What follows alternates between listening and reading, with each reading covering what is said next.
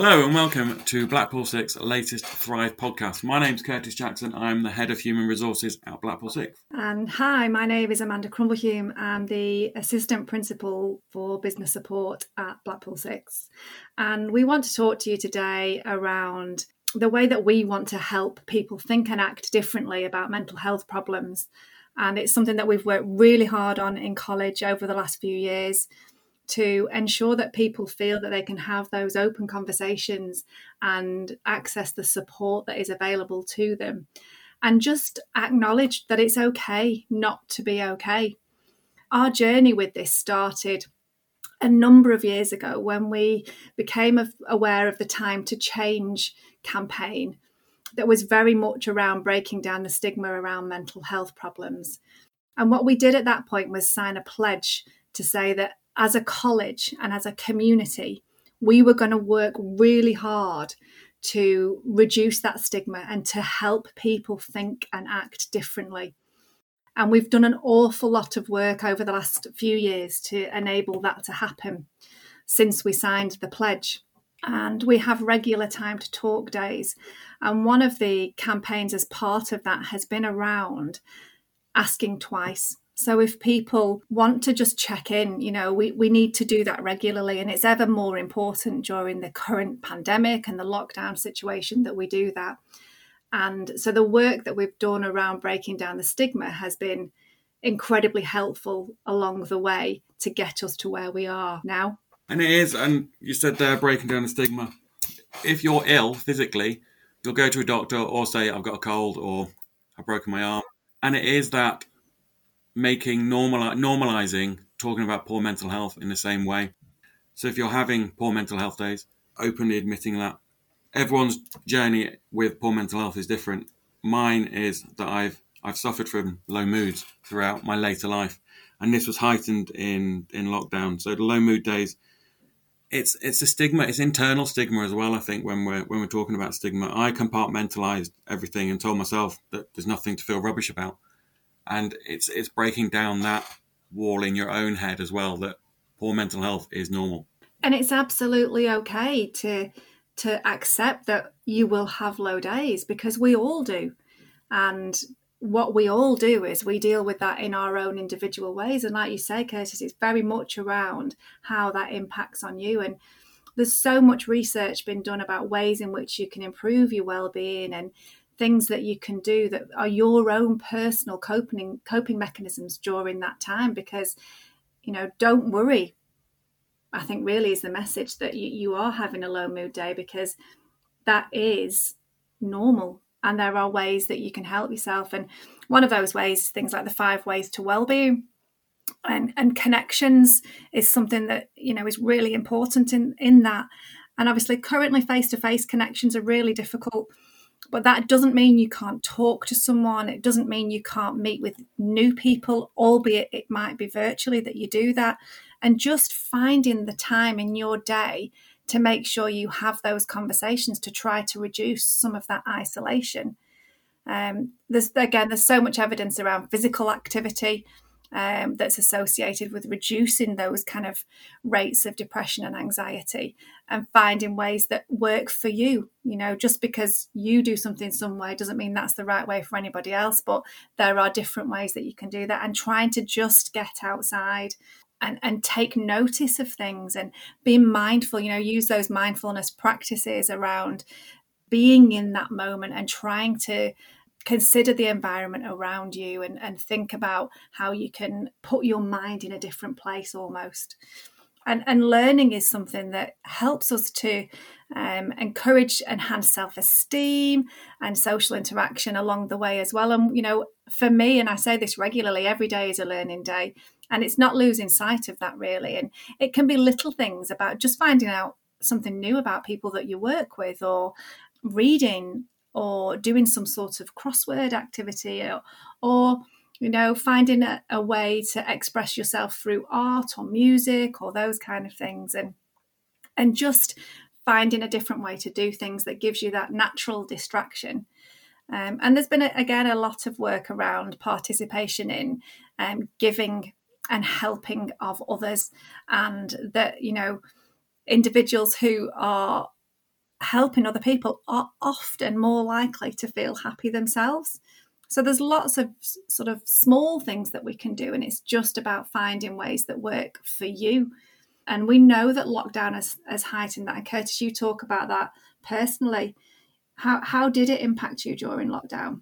Well, like I said, I, I had low mood days throughout throughout my life, and I kind of you kind of shake them off, and like I said, you kind of tell yourself there's nothing to feel rubbish about. But I think lockdown, and you mentioned there the connections, lockdown it really heightened it, and those low mood days got more and more. So it wasn't just a day here and there; it was days on end. And it is, I think, you feel the guilt because you know there's people in the world that are worse off than you, and it's it's it, and it doesn't make what you're thinking any less of an issue. Because I've got amazing friends and a wonderful husband and family, and I love my job and my colleagues. So that when I think about it in that way, I was, I, you do get the guilty feeling of why why do I feel like this? And for, for me, the low mood days, there was a there was a feeling of numbness and darkness, and it was it was a struggle to get out of bed, leave the house. There was a the lack of drive and concentration, and I I I admit that I wasn't as productive as normal. I was still doing what I needed to do, but probably not in the best way. And I think with seeing people day in day out, I think others would probably notice it more. But you put you put a front up, and you wouldn't let people see that side of you. But more in lockdown, when you don't see as many people, I think it is it's easier to to dwell on that and and not let people see that side of you. Yeah, and I think that's really difficult, isn't it? Because you know we met daily during lockdown, but you know, you probably did put that front on during that time. But there was a time, wasn't there, where we did then have a, a really open conversation about it. And I suppose for me, um, it's interesting for me to think what what did it take for you to get to that point where we had that conversation and you know we talk a lot about asking twice and making sure that people are aware that they can have that communication with you at a point where they're ready for you to do that. So, was there a point, was there something that made you think that that was the time to have that conversation?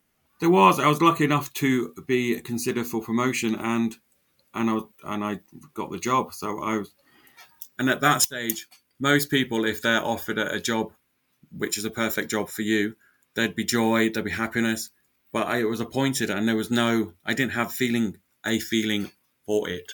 And at that stage, I was like, I need to, I need to sort myself out. I need to ask for help. And it isn't, it isn't an admission of defeat. And like you said, then it's, it's about realizing when you're ready to talk about it and knowing that there's people there to listen. So, and when, and I think on the flip side of it, it's when it's the other person as well. So when I said to you that I need to talk and I essentially offloaded on on you. It's kind of how did you feel about that?